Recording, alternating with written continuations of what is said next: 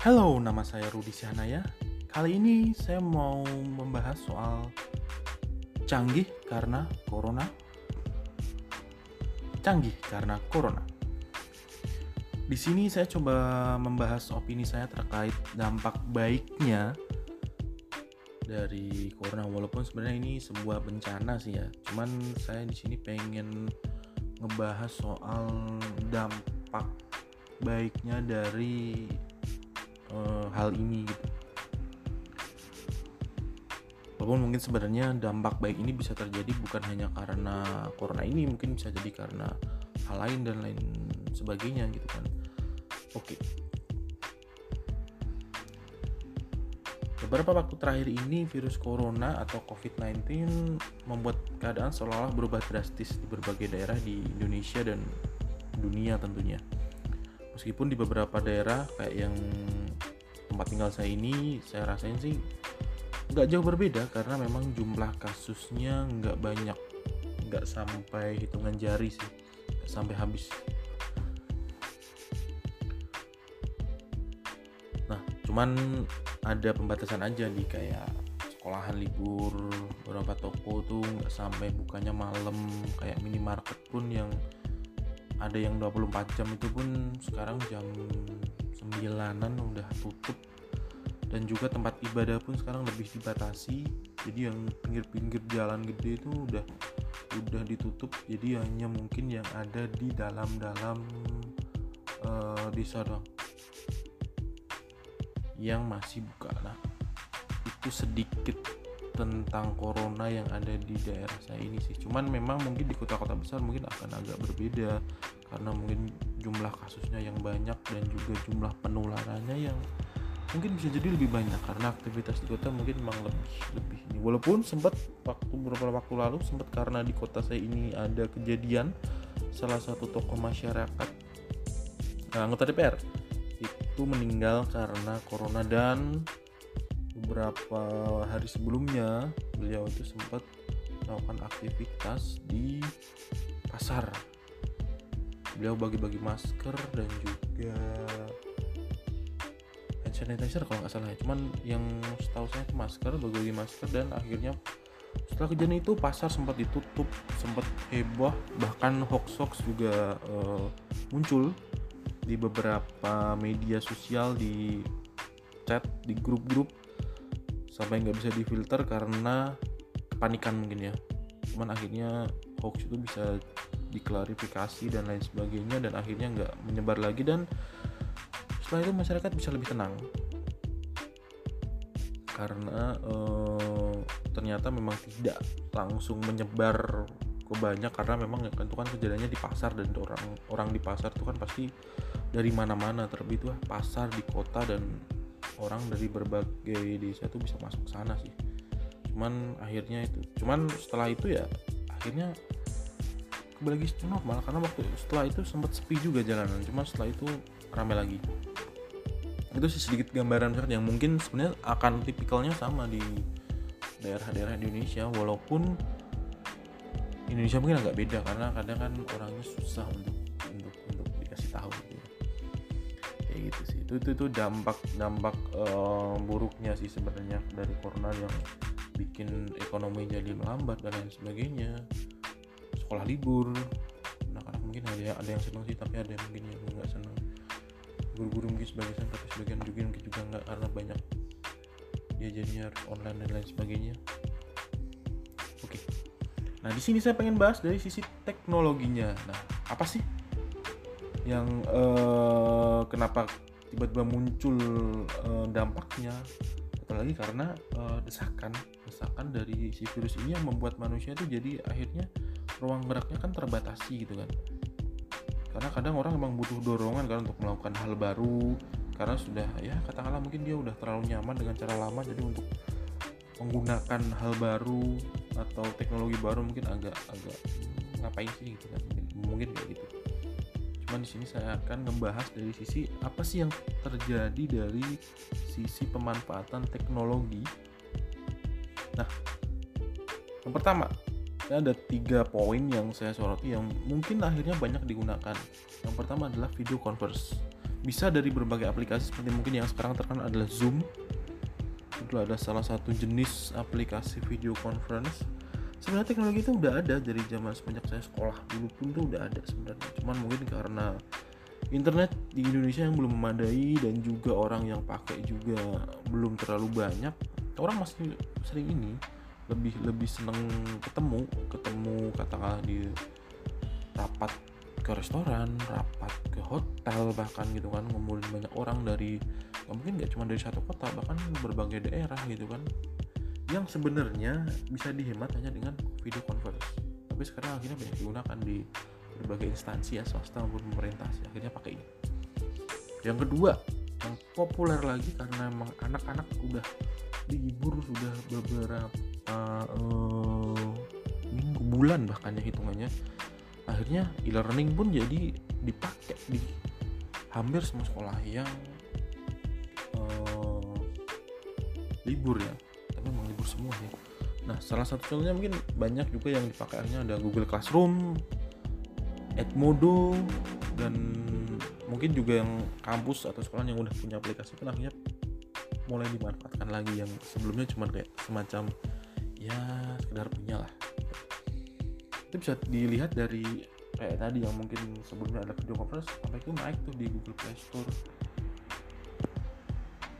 aplikasi Zoom terus Google Classroom itu juga akhirnya naik di Google Store dan itu menunjukkan bahwa penggunanya di Indonesia itu naik cukup drastis jadi pemanfaatannya pun ini. Karena juga gratis sih.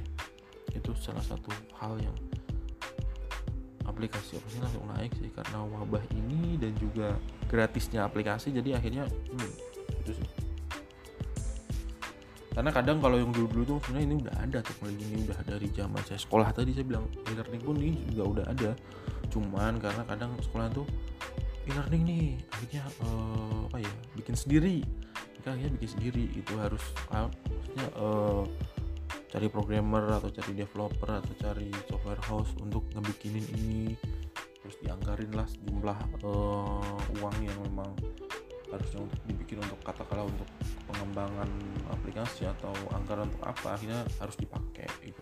Cuman kebanyakan aplikasi yang kayak seperti itu yang nggak dipakai karena mungkin customnya terlalu custom dan akhirnya tidak terlalu user friendly jadi penggunanya juga sulit.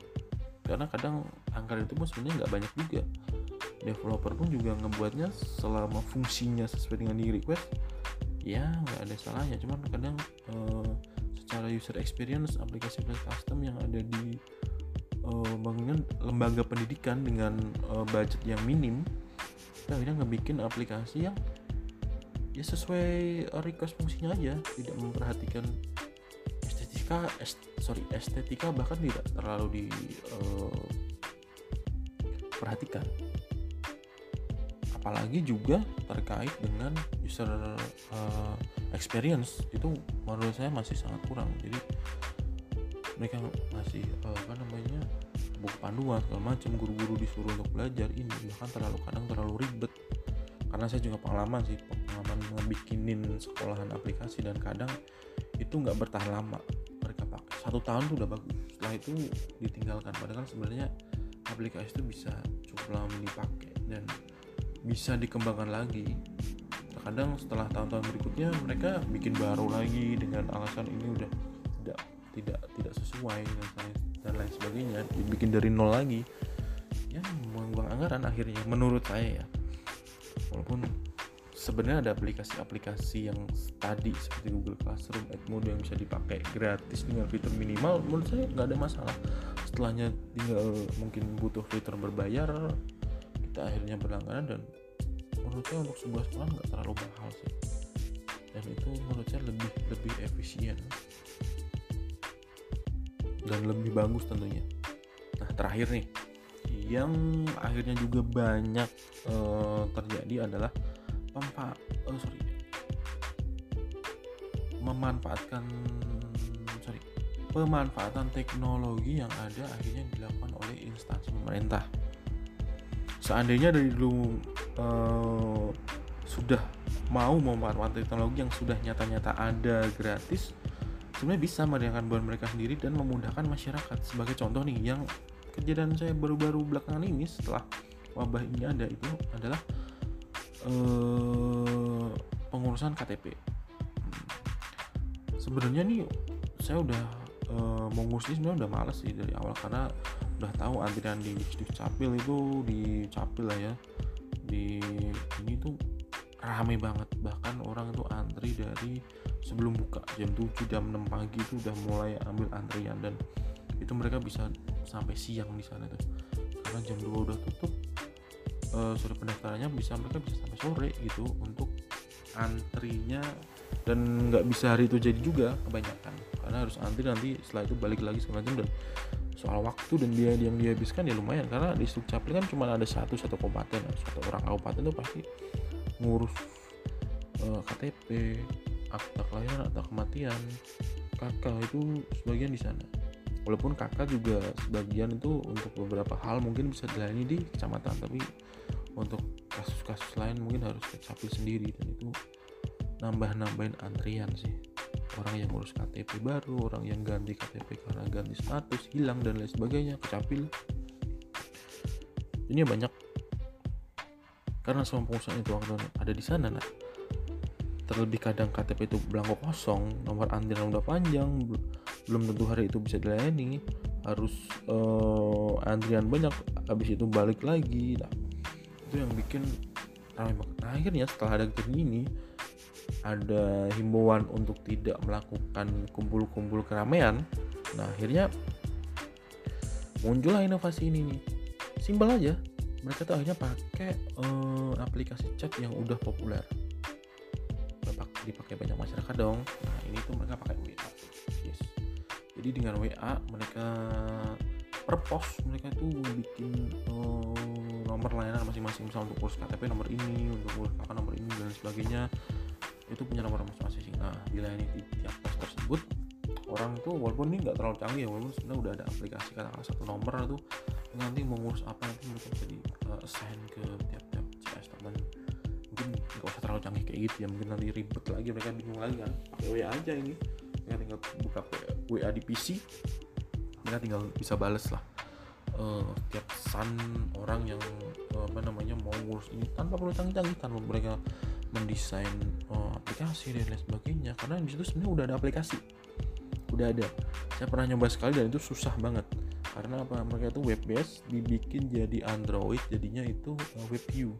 Jadi itu aplikasi web yang akhirnya di uh, bungkus jadi aplikasi Android. Jadinya tidak terlalu kompatibel untuk untuk handphone. Jadi saat mau upload itu susah lambat dan lain sebagainya. Itu yang membuat akhirnya uh, apa sih namanya uh, pemakainya itu nggak terlalu banyak dan kayaknya juga nggak terlalu aktif gitu karena terakhir saya request itu juga nggak terlalu direspon gitu. Walaupun pertama sempat saya pakai itu bisa dan orangnya kayak oh iya kayak, kayak bingung gitu mungkin ya. Tapi akhirnya yang pertama saya pakai bisa yang kedua saya coba untuk cetakin KTP orang tua itu nggak jadi-jadi sih. Akhirnya hanya ngurus-ngurus ngurus manual juga akhirnya nah terkait ini, soal uh, pemanfaatan ini sebenarnya kan uh, bisa aja tuh dari dulu itu tinggal pakai pakai aplikasi apa sih yang populer yang dipakai masyarakat gitu kan. Uh, dulu mungkin BBM katakanlah itu. Ya bisa bisa aja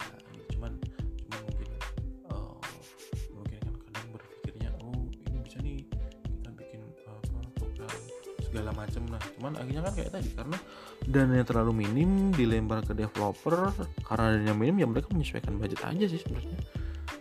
Sesuai dengan oh fungsinya ini bisa kayak gini gini gini udah selesai melempar karena budgetnya nggak terlalu banyak. Karena kadang dari awal tuh mereka udah menentukan budget.